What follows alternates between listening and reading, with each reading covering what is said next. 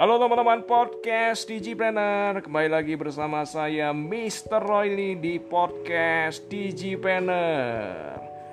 Dan di podcast Digipreneur kali ini kita kedatangan tamu yang luar biasa Seorang entrepreneur muda ya kan? Seorang entrepreneur muda tapi bisnisnya banyak ya. Bisnisnya banyak ya jadi mulai dari ada barbershop 40 cabang, lalu juga ada digital printing. Dan nggak main-main ya, banyak yang sudah jadi market leader ya. Jadi digital printingnya salah satu yang terbesar di Indonesia. Lalu barbershopnya juga terbanyak cabang di Indonesia dan banyak lagi bisnis-bisnis yang lain ya. Ada kosmetik juga. Nanti kita dengarkan ya profil beliau yang lengkap, biarkan beliau sendiri yang akan sharing ya. Dan untuk kali ini siapa gestar kita kali ini, pembicara kita kali ini yang akan sharing ilmunya yang banyak luar biasa dan pastinya bermanfaat buat teman-teman Digipener, pendengar setia kita. Hari ini kita kedatangan seorang yang bernama Mr. Henry ya, Mr. Henry. Dan beliau ini adalah pendiri dari PT Rinos Indonesia ya, PT Rinos Indonesia dan banyak bisnis yang lain ya. Jadi podcast Digipreneur ini kita selalu akan mengundang ya pakar-pakar di dunia bisnis, praktisi-praktisi dunia bisnis, entrepreneur-entrepreneur yang sudah sukses di luaran sana. Kita minta mereka-mereka ini untuk sharing untuk sharing ilmu ya kan? Jadi supaya dompetnya mereka kan sudah tebal. Nah sekarang gantian mereka untuk berbuat sosial supaya apa? Supaya dompet kita yang tebal ya. Jadi mereka akan membantu kita untuk mengupgrade skill kita mereka akan membantu kita untuk memberikan insight-insight yang positif ya bagi diri kita dan bagi banyak orang ya. Dan juga teman-teman podcast Digipanel jangan lupa kita sudah punya apps ya aplikasi Digipanel kita sudah pre-launch aplikasi DigiPlanner, teman-teman tinggal buka aja. Bukanya gimana? Buka di Play Store, di HP Androidnya teman-teman, lalu teman-teman tinggal search DigiPlanner. Atau teman-teman tinggal buka aja linknya, linknya saya berikan di deskripsi ya. Jadi teman-teman tinggal buka aja di sana, klik akan langsung nyambung ke podcast DigiPlanner. Jadi tujuannya adalah kita membuat supaya teman-teman ini bisa belajar di mana pun, kapan pun ya, di mana pun, kapan pun ya. Nah, itulah tujuan podcast Digipreneur ini dibuat. Oke, kita tidak berlama-lama lagi. Tentunya teman-teman sudah lama menunggu dan tidak sabar lagi untuk mendengarkan insight-insight yang sangat berharga dari seorang entrepreneur muda. Silakan dinikmati. Salam Digipreneur.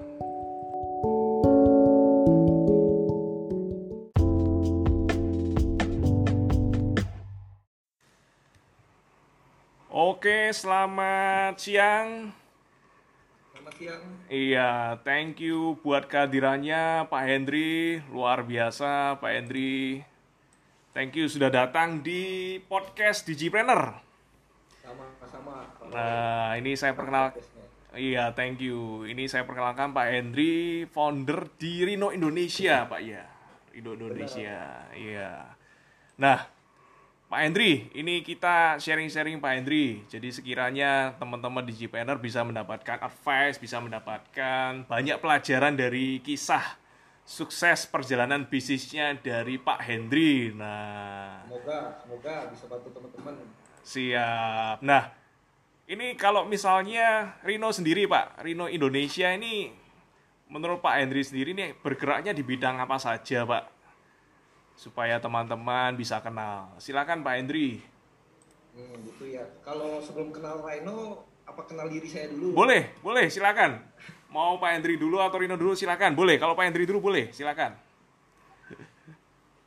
Biar pada uh, nggak kenal kan nggak sayang. Iya. Saya coba kenalin diri sendiri dulu ya. Iya, betul betul Pak.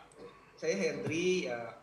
Nah, saya uh, seorang entrepreneur gitu ya based on saya di uh, Jakarta gitu ya, ya saat ini saya Jakarta. Uh, saat ini saya punya startup ya jadi saya uh, co-founder di, di tujuh company startup waduh ya, luar biasa di Rhino Indonesia di multi multi brand lah ya Multi brand Eh, ya. Memang ya ini eh, salah satunya Rhino. Saya ada saya sebutin lain sudah sekilas sebelum nanti masuk ke Rhino lebih detail lagi gitu ya. Saya eh, co-foundernya juga Kapten Barbershop. Oh, Kapten Barbershop ya, iya. Saya lihat juga ada di mana-mana itu, Pak. Ya Kapten Barbershop ya kita sekarang ini ada 40 cabang. 40 cabang, luar biasa. Eh, untuk untuk saat ini mungkin kita eh, barbershop yang punya jaringan terbanyak di Indonesia. Wah, untuk mantap ini. Gitu ya. Look untuk segmen luxury barber gitu ya. Nah, Market leader berarti ya, termasuk market leader ya, Pak Hendri. benar, benar. Iya. Kapten barbershop gitu ya. Kita 40 cabang saat ini di Surabaya ada tiga kebetulan sendiri gitu. Banyaknya di Jabodetabek. Wah, itu barbershop terus saya ada eh, perusahaan eh, startup untuk kosmetik lokal. Ada kosmetik juga? Sendiri kosmetik lokal ya mereknya Empure dari Spanyol dari Natural Pure gitu ya. Jadi lebih ke skincare Oh, skincare, skincare gitu, Pak ya. Natural pure. ya natural pure eh, eh, dikenal and pure gitu ya Eh, And terus pure. eh, saya juga ada, ada apparel basic gitu ya jadi eh, produksi kaos polos untuk menunjang eh, bisnis di Rhino Indonesia gitu loh nah terus saya juga ada restoran juga eh, saya punya beberapa eh, online shop gitu ya yang memang untuk baju fashion pria gitu ya baju sport pria gitu ya itu sekilas tentang saya Wah, mantap. Bisnisnya banyak ke- ini, Pak ya. kenapa Pak Roy Mantap, bisnisnya banyak ini. Entrepreneur muda tapi sudah merambah ke bidang fashion, bidang kosmetik, bidang digital printing, luar biasa. Kita salut, Pak. Ya kita masih berusaha lah ya untuk lebih baik lagi makanya harus kenal banyak seperti orang seperti Pak Roy gitu ya Siap-siap. Nah, kalau ngomongin tentang Rhino sendiri, sebenarnya Rhino ini eh, kita ini eh, perusahaan supplier, Supplier ya. supplier bahan baku dan mesin untuk digital printing, custom di digital printing. Itu company kita gitu ya. Nah, kalau ngomong tentang eh, sejarahnya gitu ya, kenapa? eh, Ya, sejarahnya gimana caranya Ya. Rino berdiri Rino Indonesia? Gimana orang kan caranya? suka suka eh, bertanya tuh sejarahnya apa sih gitu ya. Iya betul. kenapa sih eh, ambil di bidang ini gitu ya. Jadi kalau saya itu saya menurut pengalaman saya gitu ya dari beberapa kali eh, usaha gitu ya paling kita tuh saya tuh masuk itu mulai usaha itu dari trading pak oh dari trading eh, trading. Jadi kita barang orang kita ambil, kita jual lagi, ngikutin tren. hmm Gitu loh. Trading kan gitu kita mau eh, jadi reseller atau kita import barang, kita masukin lagi eh, kita masukin barang habis itu kita jual. Itu namanya trading. ya trading ya Eh, itu saya saya mulai dari sana. Jadi import baju gitu ya yang online shop saya import baju, cuma memang kalau trading ini eh, biasanya itu pengalaman saya itu akan jatuhnya itu di press war pak. Ya apalagi ada marketplace marketplace sekarang ini ya. Benar. Jadi si eh, hijau dan si orange itu pak. benar. Jadi kita harus eh, harus beradaptasi terus. Yang mana tren kita ikutin terus tren nah dari situ saya punya pengalaman itu saya berpikir gimana sih caranya kita bikin bisnis yang sustain. Mbak, akhirnya kita pikir kita harus branding pak. Ya Nah, kalau- branding dulu ya. kalau kita ngomongin branding itu udah nggak ngomongin lagi harga pak. Jadi eh, kita ngomongin berapa banyak value yang kita berikan gitu loh. Jadi gap harga kita terhadap kompetitor itu ditutup dengan value gitu berarti loh. supaya kita lepas Nah, dari yang namanya press baru- war gitu ya. Kenapa pak? Supaya lepas dari yang namanya press war berarti ya Pak Henry. Benar Kita benar membuat itu supaya branding. gini kalau kita udah memutuskan untuk branding kita udah mikirin segmen mana yang kita ju kita udah eh, kita udah tetapin suatu harga yang pas untuk segmen kita ya kita di sana itu kita main value. Di mana memang produk kita itu sesuai dengan value-nya baru brandingnya bisa jalan baru di situ eh, tercipta tercipta namanya customer loyal. Karena kalau misalnya trading itu kebanyakan customer itu jarang yang loyal. Jadi begitu dia lihat toko sebelah lebih murah 5000 mereka akan pindah gitu loh. Jadi lebih banyak ke price war. Jadi beli putus beli putus. Itu, tahap keduanya itu ke branding hmm. gitu loh ya. Kalau saya tuh selalu based on uh, pengalaman saya tuh selalu begitu. Cuma memang untuk para uh, entrepreneur baru paling cocok itu di trading. Awal mula masuknya ya, itu lebih cocok masuknya, trading. Bener, ya. paling cocok tuh masuknya tuh di trading. Karena And, fokus entry level. satu. Fokus kita cuma jualan. Kita ambil barang yang ngetren, habis itu kita gunain media sosial, marketplace, segala macam, fokus kita jualan begitu kita dapat uh, uang bisa di, di convert lagi di ke barang gitu ya. Jadi terus terus terus gedein capital gitu ya. Kalau kita ke branding langsung itu terlalu banyak yang lebih banyak yang dipertaruhkan gitu ya. Karena uh, terus lebih banyak kita invest untuk manpower untuk brandingnya untuk uh, marketingnya. Untuk SDM gitu. human ya kan talentnya juga. Ya bener, betul betul betul kadang kan misalnya uh, karena kalau untuk kecuali memang kecuali kita punya capital yang besar ya pak ya. Itu kan kita dengan gampang kita bangun tim bikin branding gitu ya. Budget iklannya udah bagus gitu ya. Cuma kalau untuk awal memang entry-nya lebih bagus trading. Karena di sana itu kita belajar untuk melihat uh, produk mana sih yang lagi tren gitu loh. Karena trading tuh uh, kita harus sensitif dengan uh, tren gitu ya Iya. Barang-barang tuh cepet berubah gitu loh di trading gitu loh. Jadi belajar nah. untuk pilih produknya. Oh ini produk yang laris. Oh itu belajarnya lewat trading dulu. Setelah Bener. bagus, nah. baru naik level ke membuat sebuah branding ya. Nah branding dari brand. itu saya punya pengalaman nih dari ketika saya trading, saya pikir oh saya harus branding. Nah dalam pemilihan produk inilah yang saya uh, coba saya pikir banyak segmen sih. Jadi saya pikir, uh, sorry bukan banyak segmen, saya pikir beberapa banyak uh, tahap ya. Jadi saya harus pertama produknya dulu seperti apa.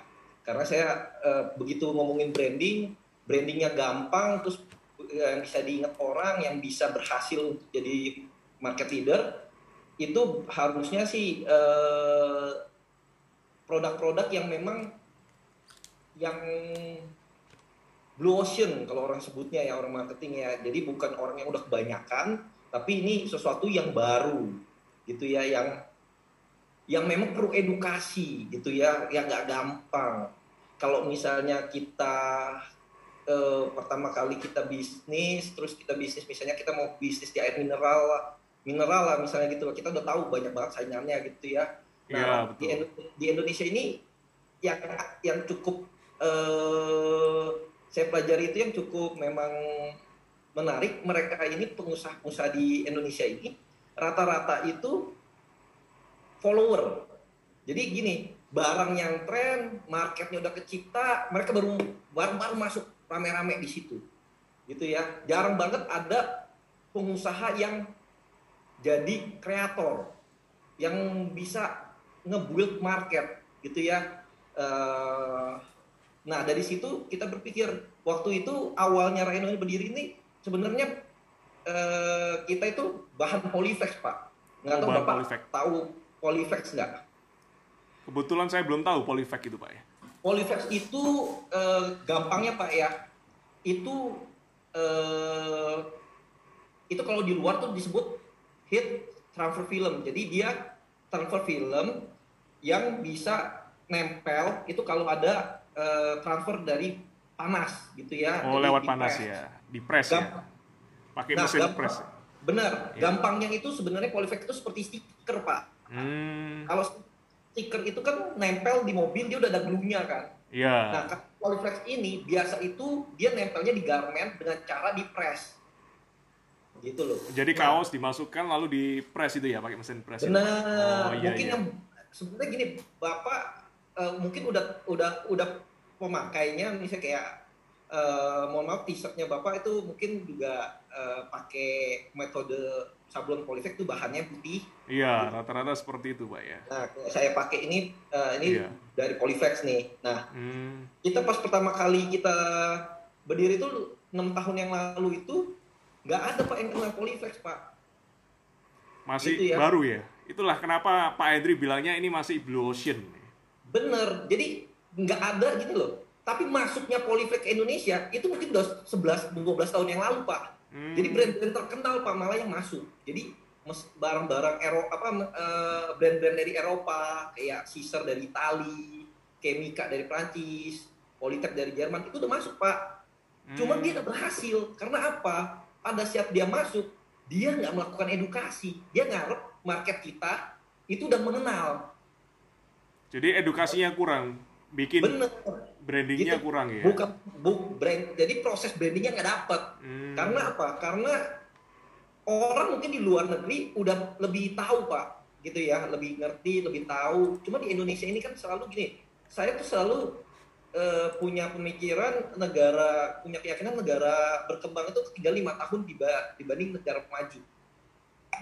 Jadi kita tuh pasti ketinggalan gitu loh pak. Jadi yang diperlukan tuh edukasi gitu loh. Ketika kita melihat di luar punya potensi sesuatu yang besar di Indonesia belum ada, yang dilakukan itu bukan sekedar masukin, tapi kita mengedukasi marketnya sehingga market tumbuh gitu loh. Persis sama barbershop. Barbershop lima tahun yang enam tahun yang lalu bahkan saya aja nggak potong di barbershop, saya potongnya di di Iya. salon. Salon gitu loh. biasa campur antara cowok dan cewek. Benar. Bener, cuma Iya. coba sekarang gitu ya. Sedangkan lima tahun enam tahun yang lalu itu kalau kita lihat Amerika negara-negara maju, mereka itu cowok udah nggak potong di salon, mereka punya tempat eh men's care-nya sendiri ya itu barbershop gitu loh. Nah kurang lebih sama. Jadi kita lihat kalau sekedar produk, produk bagus, tapi sekedar masuk, marketnya belum ada, dan kita nggak lakuin edukasi, nggak akan jadi gitu loh. Nah itu yang dilakukan Reno Indonesia. Jadi kita ada hadir, kita tahu, kita pelajari, ternyata bahan ini punya market yang besar, terus kita mengisi kekosongan brand lokal yang belum ada di Indonesia. Di situlah kita branding pertama kali Reno gitu loh. Kita coba yang waktu itu saya keliling Indonesia ya edukasi kita buat workshop gini. Nih kita perkenalkan alat eh, bahan. Ada loh gitu ya. Bahan eh, vinyl bisa untuk custom baju. Sekarang custom baju itu nggak sulit loh. Nggak nggak perlu quantity banyak loh gitu loh. Nggak punya nggak perlu modal yang tinggi. Nah ini ada Berarti sampai- kita kenalin Sampai dibikin workshop workshop gitu pak ya, ada seminar-seminar gitu ya untuk Benar, mengedukasi kita market workshop, ya. kita workshop Hmm. kita kita itu sebelum pandemi ya itu sebulan itu minimal empat kali pak. Oh, Kita sebulan empat kali, berarti seminggu sekali berarti ya. Itu Benar, kita workshop ke mana-mana pak waktu itu pak. Kita Hmm. ajarin orang, kita ajarin orang gimana caranya di ngajar apa kita memberikan edukasi dan perkenalan. Gimana sih cara custom baju gitu loh pak. Jadi kalau dibilang itu kan saya itu kan eh, market saya kan B2B ya. Jadi customer saya itu ya rata-rata pengusaha semua pak. Jadi kita itu udah menciptakan ya seribu lebih pak pengusaha pak. wah Untuk luar biasa. baju gitu loh. Berarti selain edukasi market, Pak Hendri ini untuk rinosnya juga udah memberikan kesempatan kerja. Jadi teman-teman itu bisa lebih Benar, benar, lebih mudah. Oh ini loh cara bikin baju itu seperti ini, cara pakainya Benar, seperti ini. benar. Wah, Nah, terus kita ber- luar biasa. kita berkelanjutan ketika mereka udah bisa bikin baju eh, kita buat gimana sih cara mereka bisa pasarinnya gitu loh pak jadi Hmm. memang kita buat ke market ini kenapa Reno sekarang ini untuk bahan Polyflex ini kita market leader pak jadi walaupun eh, brand luar lebih eh, worldwide ya terkenal di Royal tapi di Indonesia kalau nam- namanya Renoflex Polyflex lebih terkenal pak gitu loh Wah, memang mantap. karena prosesnya panjang pak kita main di blue ocean orang lain nggak mau eh, nyangkul maunya harvest doang kita nyangkul gitu ya kita berikan edukasi. Marketnya tumbuh sekarang ya puji Tuhan banyak kompetitor pak. Gitu loh Hmm. karena market tumbuh udah pasti kompetitor masuk pak. Iya. Barang yang sekarang bagus, produk yang bagus pasti banyak pak. pasti banyak kompetitor, Pak ya. benar. Kompetitor kita banyak di mana-mana pak. Di mana-mana pakai merek sendiri semua juga nge-branding. Cuma ya ya saya happy pak. Karena apa? Karena berarti kan eh, apa yang saya lakukan sukses pak. Maksudnya eh, saya senang ada follower karena itu buat saya itu eh, motivasi untuk terus satu dua langkah ke depan yang lebih baik lagi gitu loh Pak dibanding mereka gitu. Betul betul. Lalu kalau misalnya kesulitan kesulitannya Pak, jadi waktu membangun Rinos ini selain tadi ya kita mesti edukasi market, kira-kira mungkin ada hambatan lain nggak selain dari kompetitor juga, mungkin selama perjalanannya dari Pak Hendri sendiri untuk membangun yang namanya Rino Indonesia. 6 tahun yang lalu pertama kali masuk jadi startup, sekarang udah jadi market leader gitu Pak. Kira-kira ada nggak hambatan dan kesulitannya membangun itu Pak? Um, jujur kalau kesulitan berarti sih hmm, nggak hmm, ada ya Pak ya. Jadi lebih banyak lebih gimana caranya kita tuh mengembangkan terus inovasi terus Pak. Itu challenge-nya Pak. Bukan kesusahan sih buat kita. Challenge. jadi karena kita nggak mau berhenti Pak. Jadi saat ini kita udah uh, kita uh, berkembang terus Pak. Maksudnya dalam arti kita kan di dunia UMKM terus kita di dunia kreatif. Gitu ya. Kita uh, melakukan edukasi yang banyak untuk orang menjadi entrepreneur. Nah dari situ kita punya tanggung jawab untuk gimana caranya kita mengembangkan produk-produk yang memang sesuai di bidang kita kayak custom cuma produk-produknya makin banyak pak sekarang pak gitu loh terus uh, makin uh, inovasinya makin banyak gitu loh pak terus yeah. challenge-nya kan kayak tahun kemarin kita mesin mesin cutting kita cutting plotter kita uh, Indonesian brand pertama yang bisa kejual di uh, Eropa gitu loh pak. Wah, Jadi, berarti sudah masuk ke ini ya pasar ekspor ya? Iya, padahal ya padahal kita kan brandnya aja gitu. Hmm. Pabrik kita masih uh, kayak Polyflex kita dari Korea, terus ada mesin kita dari Amerika atau dari uh, Cina gitu loh. Cuma kita uh, pokoknya kita itu kesusahan kita, challenge kita itu ya Pak, gimana caranya kita berinovasi terus, memotivasi diri, memotivasi tim untuk satu dua langkah ke depan lebih baik lagi gimana lebih baik lagi gimana itu sih Pak. Berarti challenge-nya itu inovasi ya. Yang penting kita terus update diri, inovasi diri, kita ningkatin skill, kompetitor Benar. melakukan A, B, C, kita udah sampai E, F, G sampai Z gitu Pak. Jadi itu Benar. yang membuat itu kita selalu challenge-nya. Mantap, gitu. mantap. Wah, kita udah belajar banyak ini ya. Tadi kita belajar tentang yang branding, Blue Ocean, edukasi market, luar biasa Pak. Terus mungkin kalau misalnya tadi tentang ini ya, tentang masa lalu ya, gimana Rinos berdiri, kita udah belajar juga gimana caranya Rinos mengedukasi market, mengedukasi pasar. Lalu kalau misalnya masa depannya Pak, kira-kira Pak Hendri itu pengen Rinos Indonesia ini di masa depan seperti apa Pak? Apa yang perlu ditingkatin, apa yang perlu dilebihkan, atau mungkin ada transformasi di sana, gimana Pak? Jadi uh, ke depannya Radio Indonesia kita pengen jadi one stop solution sih pak untuk one stop uh, solution. di sistem digital gitu ya. Jadi uh, karena segmen kita jelas B jadi kita pengen uh, semua dari hulu ke hilir untuk mengenai bahan baku dan uh, mesin di bidang sablon digital ini kita bisa ada bisa support. Terus kita juga pengen ke depannya itu kita bisa terus mendukung UMKM di Indonesia supaya makin maju tingkat uh, entrepreneur makin tinggi gitu ya. Kita tetap akan konsisten uh, untuk melakukan edukasi. Saya juga pengen buat Reno uh, Reko Reno Academy namanya di mana orang bisa belajar tentang apa belajar tentang uh, digital digital uh, dunia digital printing dari A sampai Z. Jadi dalam arti dari dia belajar tentang teknik eh, desainnya, pengenalan warnanya, mesinnya, sampai dia bisa berjualan seperti apa, berjualan eh, di marketplace seperti apa, berjualan di sosial media seperti apa. Saya mau one stop pengajarannya juga. Jadi saya punya cita-cita uh, punya Rhino Academy gitu Pak. Wah mantap Rhino Academy. Jadi benar-benar ini ya, benar-benar sampai hulu sampai hilir ya. Benar. Jadi kita mau memajukan UMKM Indonesia di bidang kreatif. Saya PWP-nya itu Pak. Wah mantap mantap. Berarti kalau misalnya teman-teman, kalau misalnya ingin bekerja sama dengan Bapak atau ingin misalnya di reseller atau gimana, mungkin Bapak bisa memberikan, oh ini loh arahnya seperti ini, caranya seperti ini. Nah, menurut Bapak sendiri gimana Pak?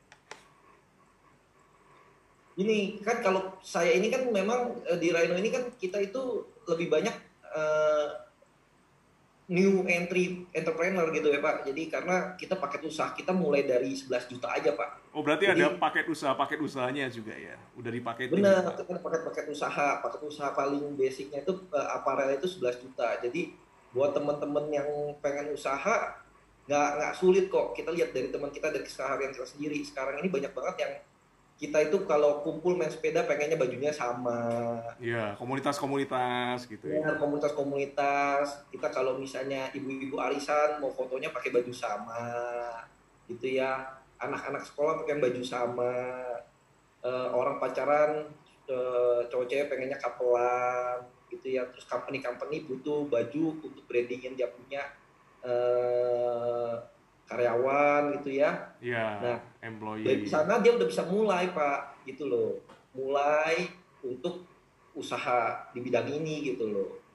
Berarti itu ya kesempatannya dibuka ya ikut aja paket-paket usahanya. Nanti di sana juga ada ajarannya juga diajari juga. juga pak ada pelatihan jadi ketika beli paket usaha dia akan diajarin gitu loh, pak gimana sih cara mengoperasiinnya nanti di di sekilas diajarkan gimana cara jualannya ke mana gitu loh Wah mantap nih. Jadi benar-benar ini kamu bikin usaha ini ya kan cara operasinya udah diajarin, lalu juga gimana cara jualnya juga ada ada pelatihannya juga. Wah lengkap banget ini.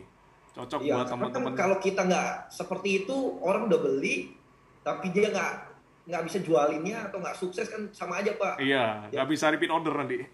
bener nggak nggak bisa repeat order Iya. consumable kita juga nggak jalan ya terus eh, visi kita untuk mendukung UMKM juga nggak jalan jadi yang ada cuma jadi eh, entrepreneur musiman gitu loh pak Entrepreneur musiman, ya betul-betul. iya luar biasa. Berarti ini ya Pak, apa namanya sudah udah ada edukasinya juga, kesempatan kerjanya juga, ada resellernya juga. Nah, ini menarik ini, teman-teman. Saya ingin tanyain tentang ini lebih detail ya. Mungkin kalau misalnya Rino Indonesia, ini kenapa kok misalnya Pak Hendri memilih memilih masuk ke ini ke Rino Indonesia. Dunia yang namanya printing itu kan banyak ya, nggak cuman kaos saja ya. Ada yang namanya ada yang namanya emblem, ada yang namanya mug, tapi kok kenapa Pak Hendri ini masuknya ke ini ke baju ya? Spesialis Gini. ke t-shirt ya. Mungkin ada ceritanya itu, Pak. Atau mungkin ada Blue Ocean di balik itu gitu, Pak. nggak nggak Seben- sebenarnya gini pak kita nggak hanya baju gitu loh nggak hanya Oh, nggak ada baju ya? tadi saya bilang kan inovasi berkembang jadi saya pu eh, Reno Indonesia juga ada eh, sublim gitu ya apa namanya eh, souvenir pak Souvenir Jadi- juga ya.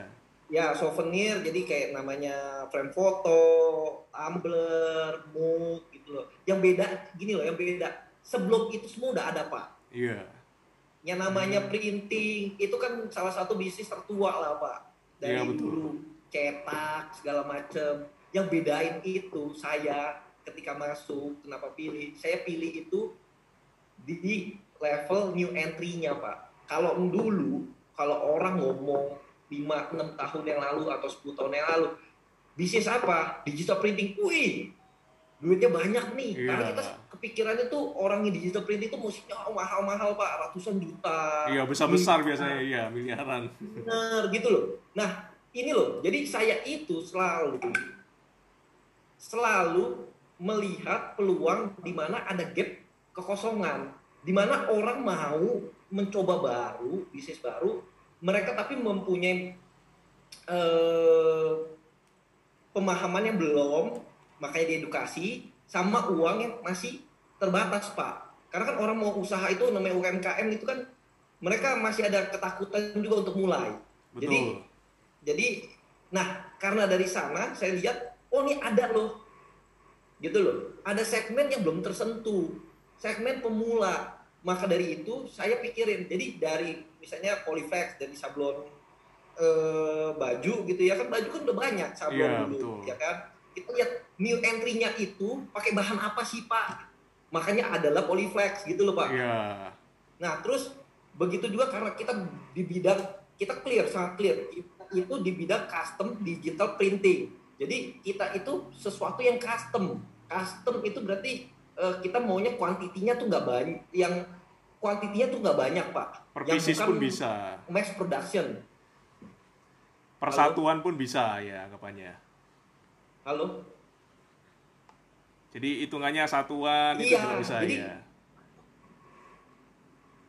Nah, kita karena kita punya tujuannya udah clear pak. Jadi dalam pemilihan produk di digital printing ini kita lihat semuanya new entry, sama seperti misalnya custom mug buat Ya. souvenir.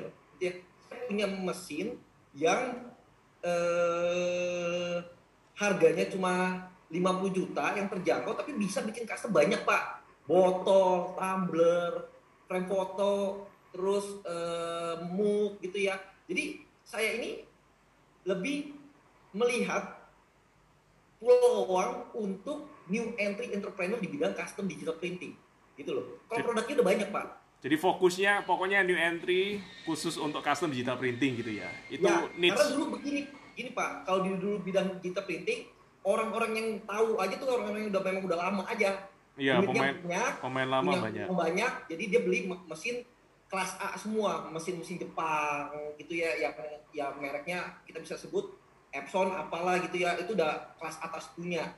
Begitu dia mau mulai usaha, gapnya itu terlalu pa- jauh pak. Di bawah itu banyak pemain yang trading, yang mesin-mesinnya itu eh, mereka impor, cuma after salesnya itu nggak ada pak. Iya, nggak ada komunitasnya, nggak ada pelatihannya. ada komunikasinya nggak, Iya. edukasinya sekedar sekedar balik lagi yang tadi saya bilang sekedar trading Iya, barang sekedar dari luar trading aja. Dijual. Jadi nggak ada after salesnya terus fiturnya sekedarnya aja. Cuma gapnya mengisi. Nah dari sana saya lihat gap yang tengah-tengah ini kosong nih. Gitu loh. Gimana di mana orang cuma pemula yang mau pemula dengan uang juga terjangkau gitu ya. Eh, dia mau kualitasnya baik dengan edukasi yang baik. Nah di situ Rhino hadir. Mantap, Gitu loh. mantap. mengisi ke gapnya ini gitu loh. Jadi dan kita pertama satu-satunya pertama kali yang mesin cutting plotter kita, mesin press kita yang dari eh, China yang kita berani garansi 2 tahun. Oh, digaransi juga ya, padahal dari China ya, supaya Bener. mindset Karena orang. kita, karena kita pede dalam memilih kita memilih rekan partner pabrik juga kita nggak sembarangan gitu loh. Jadi dalam memilih rekan pabrik juga kita pertama kali kita lihatnya cuma dia satu visi nggak sama Rhino. Iya. gitu ya. Kalau nggak satu visi ya mohon maaf gitu loh. Terus kedua, apakah benar produk yang dia laku ya produknya dia, kualitinya itu mengisi kekosongannya, gapnya tengah-tengah ini enggak gitu loh. Orang yang punya budget terjangkau, tapi pengen kualitasnya baik gitu loh. Oh, Nah. siap, siap, siap. Di situ Rhino hadir gitu loh. Jadi kenapa sebenarnya bukan kenapa baju, kita banyak pak. Sampai terakhir ini kita eh, ada namanya eh, print label pak. Print label. Iya kalau misalnya bapak kalau lihat eh, botol wine atau botol minum tuh ada label-labelnya. Iya, label-label. orang terus eh, apa kue apa tuh pakai label-label rumahan gitu Iya. ya atau bobaka pakai label gitu ya. Nah itu kan mereka itu eh, biasa itu bikin label itu kan ke perusahaan label atau dia ke digital printing. Betul. Nah, sekarang saya punya mesin yang mereka bisa eh, yang ringkas, yang bisa di rumah sendiri, Pak. Jadi kapan pun dia mau rubah label, misalnya eh, lagi mau lebaran, dia mau rubah label, dia bisa sendiri, nggak perlu quantity lagi. Karena kalau misalnya ke digital printing, kita ke tempat eh, printing label, itu kan perlu quantity. Nah, kalau ini dia bisa custom sendiri. Dia nggak perlu eh, jumlah stok yang banyak. Misalnya dia baru launching nih produk baru gitu ya dia ragu nih buat mau coba dulu 5000 sedangkan MLP-nya dari digital printing misalnya 10000 dia susah gitu loh Pak. Nah, saya punya mesin yang bisa dia rumahan. Jadi dia bisa ngeprint label sendiri. Nah, lebih ke situ, Pak. Lebih Jadi Rhino ya? selalu mengisi kekosongan seperti itu loh. Berarti udah ketemu niche marketnya banyak Pak Hendri. Bener, eh, Iya. yang nah itu perlu edukasi lagi pak. Jadi mesinnya bagus. Mesin saya tuh saya jadi gini, mesin kita itu kita selalu distributor mesin Astronova dari mesin label dari Amerika. Dia itu me- kita dipercaya di Indonesia untuk masarin. Gitu ya. Kalau mesin-mesin lain kita itu brand kita sendiri, cuma untuk mesin label ini kita dipercaya gitu ya. Nah, ini kalau kita masukin ke Indonesia serta merta begitu aja nggak akan jalan Hmm. ini harus lagi lagi lagi lagi kita edukasi pak untungnya apa caranya seperti apa benefitnya apa kalau pakai ini hitungin costnya seperti apa gitu loh nanti in the end lo setahun kamu spend budget buat bikin label setahun berapa duit kalau pakai ini berapa duit jadi ini lagi-lagi edukasi pak gitu. Iya, jadi fokusnya memang ke ini ya, ke edukasinya. Dari sana Betul. kita diferensiasi kita sama kompetitor. Kebiasa itu nge-create market, Pak. Karena gini loh, Pak, kalau kita untuk mau jadi market leader di bidang yang red ocean itu udah hampir susah, Pak. Itu apalagi saya mulai dari nol gitu ya. Itu susah lah. Cuma kalau misalnya di sesuatu di market yang kita develop sendiri, kita edukasi, kita cangkul sendiri, gitu ya kesempatan kita untuk market jadi market leader tuh besar pak gitu loh siap siap siap wah luar biasa berarti kita belajar baru poin baru ya tentang yang namanya niche market gimana cara kita menemukan yang namanya market baru dengan cara edukasi pasar lalu kalau misalnya dari Pak Hendri sendiri kira-kira misalnya untuk entrepreneur muda yang ingin memulai usaha supaya sukses ya. seperti Pak Hendri Kira-kira apa Pak yang bisa poin-poin penting yang kira-kira bisa dibagikan buat mereka Pak? Menurut Pak Hendri. Pertama, belajar. Belajar ya? Banyak kan, banyak yang kita belajar sekarang ini kan enak. Banyak gratis gitu ya. Dari Instagram gitu ya. Bisa belajar sama dari Pak Roy juga podcastnya bagus-bagus gitu ya.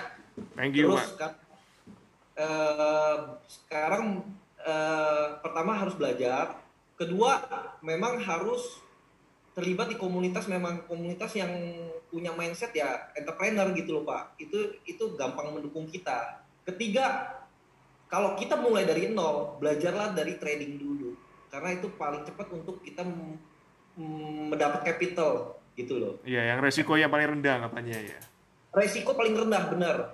Ketika barang itu nggak laku kita tinggal switch doang kan ke barang yang lebih ini gitu loh. Iya. kalau di kita gini karena saya banyak ketemu pak uh, entrepreneur entrepreneur muda ya yang banyak uh, ke saya gitu tanya gitu ya. Uh, Pak Hendri ini saya usaha kenapa ya 2-3 tahun kok susah belum bisa berhasil gitu ya. Uh, karena saya lihat kebanyakan dari mereka. Jadi gini loh kalau uh, kalau jadi pengusaha itu kalau saya itu pengalaman saya saya tadi udah pernah cerita ada tiga tingkatan tuh biasanya. Trading branding sama produksi pak. Trading branding produksi. Ya pertama kali itu trading pak yang tadi saya cerita kita fokus di di satu sales. Nah begitu kita udah selesai uh, trading kita naik kelas ke branding. Nah dari branding di branding ini aja kita udah bisa sukses. Jadi kalau kita sukses di branding kita udah bisa sukses. Apalagi kalau kita bisa memproduksi apa yang kita jual.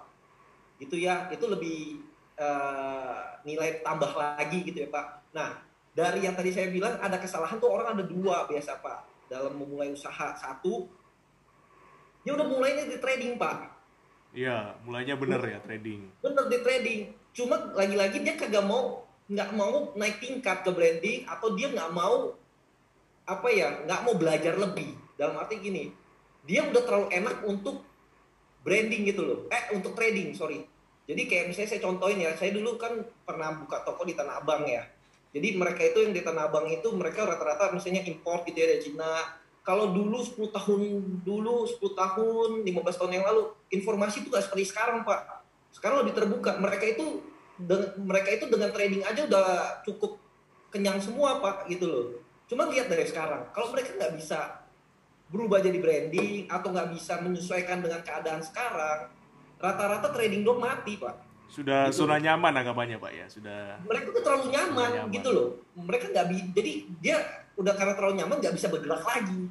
Makanya itu sekarang banyak yang ngeluh, ngeluh, ngeluh, yang cuma ngeluh. Aduh sekarang jualan baju sepi. Padahal dia nggak tahu banyak startup startup e, baju mereka branding sendiri itu ramenya minta ampun di media sosial eh di marketplace gitu loh ya kan Nah, ini yang dia salah. Itu biasa. Dia udah bener masuknya di trading, tapi nggak mau terlalu asik, terlalu nyaman. Nggak mau naik level. Gitu ya. Ke level berikutnya. Bener. Bener, nggak mau naik ke level berikutnya. Itu satu. Kedua, biasa entrepreneur muda ini idealisnya tinggi, Pak. Lulus dari universitas, jurusannya bisnis. Wah, ilmunya banyak nih tentang bisnis nih. Ya kan? Keluar dari bisnis langsung pengen punya suatu brand brand dia bikin ya katakanlah gini lah yang saya pernah ketemu dia bikin brand sepatu wah konsepnya bagus pak modelnya bagus segala macam bagus branding terus dia jalanin tiga tahun nggak ternyata belum jadi apa-apa karena apa Dal karena gini memang pengetahuan basicnya dia punya cuma kan pengalaman lapangannya dia belum punya jadi gini dalam satu waktu dia harus memikirkan tiga tiga aspek. Satu dia harus belajar, eh, dia harus mikirin tradingnya. Dan berarti dia belajar jualinnya. Iya. Kebalik belajarnya ya, harusnya trading dulu baru branding ya. Ini langsung nyemplung di branding. Di satu yang di waktu yang sama dia belajar branding, Pak. Habis itu dia di satu waktu dia belajar produksi juga, gitu loh. Ya gimana bisa jalan gitu, maksudnya bukan nggak bisa jalan ya Pak, kecuali gini, kamu punya modal yang sangat besar, mungkin dari uh, keluarga atau apa punya modal yang men mungkin kan gitu loh Pak. Sekarang gini, kalau saya punya brand baru, uh, saya punya produk yang bagus, begitu saya jalanin tapi di satu waktu saya ngelakuin tiga hal sekaligus, uh, saya rasa saya susah bersaing. Karena gini loh, pada saat saya produksi cost pro, karena saya belum punya penjualan yang tetap, karena saya baru belajar untuk jualan, berarti saya punya cost produksi pasti lebih tinggi dibanding orang lain, gitu ya. Terus secara branding saya belum kuat gitu loh. Makanya itu saya bilang uh, suka kasih input kalau bisa mulai dari trading dulu. Itu gitu, yang paling mudah trading. entry level ya jadi ya trading fokusnya kan cuma di sales pak. Ya pokoknya jualan laris masuk kantong duit sudah ya kan? Benar pelan pelan kan dapat feel tuh. Jadi udah tahu tuh cara jualannya bagus gimana. Iya. terus udah tahu market gitu ya. Udah tahu peluang, udah tahu tren, fokusnya cuma satu, jualan aja. Karena gimana pun kan bisnis itu kalau buat sales gitu loh Pak. Jadi ya belajar itu dulu gitu loh. Ketika capital kuat, nah next level. Nah baru bisa sustain gitu sih Pak. Wah, itu syarat kurang lebih. Luar biasa berarti pertama kali ini syaratnya buat teman-teman masuk ke trading dulu ya itu lebih mudah setelah ada lebih capital mudah. kita punya sense terhadap market oh ini loh produk laris tuh ini nih aja ya, cara benar. jualannya laris tuh ini nih aja nah ya. kita mulai masuk ke branding ya nah. gimana cara ambil brand nah setelah jualannya makin laris lagi profit marginnya makin tinggi nah baru terakhir kita masuk ke produksi Iya. Sebagian besar orang-orang begitu masuk langsung bikin branding dulu atau produksi langsung. dulu. Iya. Malah langsung produksi, Pak. Saya bikin ini nih kata dia saya uh, bikin branding ini sepatunya modelnya semua mau dilakuin ya nggak bisa gitu loh Iya, nggak fokus ya. Belajar produksi, gimana costnya rendah, plus belajar branding juga, plus belajar cara ningkatin omset ya. Ya benar, kalau misalnya nggak kapitalnya nggak besar, otomatis ini nggak akan berjalan lama gitu. Benar, kecuali yang tadi saya bilang capitalnya besar. Iya, kalau capitalnya Capital besar kan enak, dia bisa bikin tim pak. Iya, bisa rekrut tim juga, terus juga Bener. sampai perusahaan ini profit, sampai perusahaan ini untung, nah. Benar. Dia bisa terus subsidi cuma terus. Untuk, kalau untuk, cuma kalau untuk pemula, ya kita trading dulu. Wah, thank you, thank you. Ini kalau misalnya kita tadi belajar yang namanya branding dari Pak Hendri, Blue Ocean itu seperti apa. Tadi Pak Hendri juga ngajarin kita juga kalau misalnya kita mau diferensiasi kita harus edukasi market ya kan. Jadi nggak cuma jual foto saja tapi edukasi market, ada trainingnya juga, ada pelatihannya juga. Terus juga Pak Hendri juga memberikan kesempatan ya buat new entry entrepreneur untuk kerjasama sama Rinos Indonesia. Dan juga pesan-pesan untuk entrepreneur muda ini tadi saya catat masuk ke trading dulu ya. Setelah trading di sana kita punya tahu cara jualan kita naik ke branding. Dan terakhir baru produksi ya. Jangan terbalik urutannya.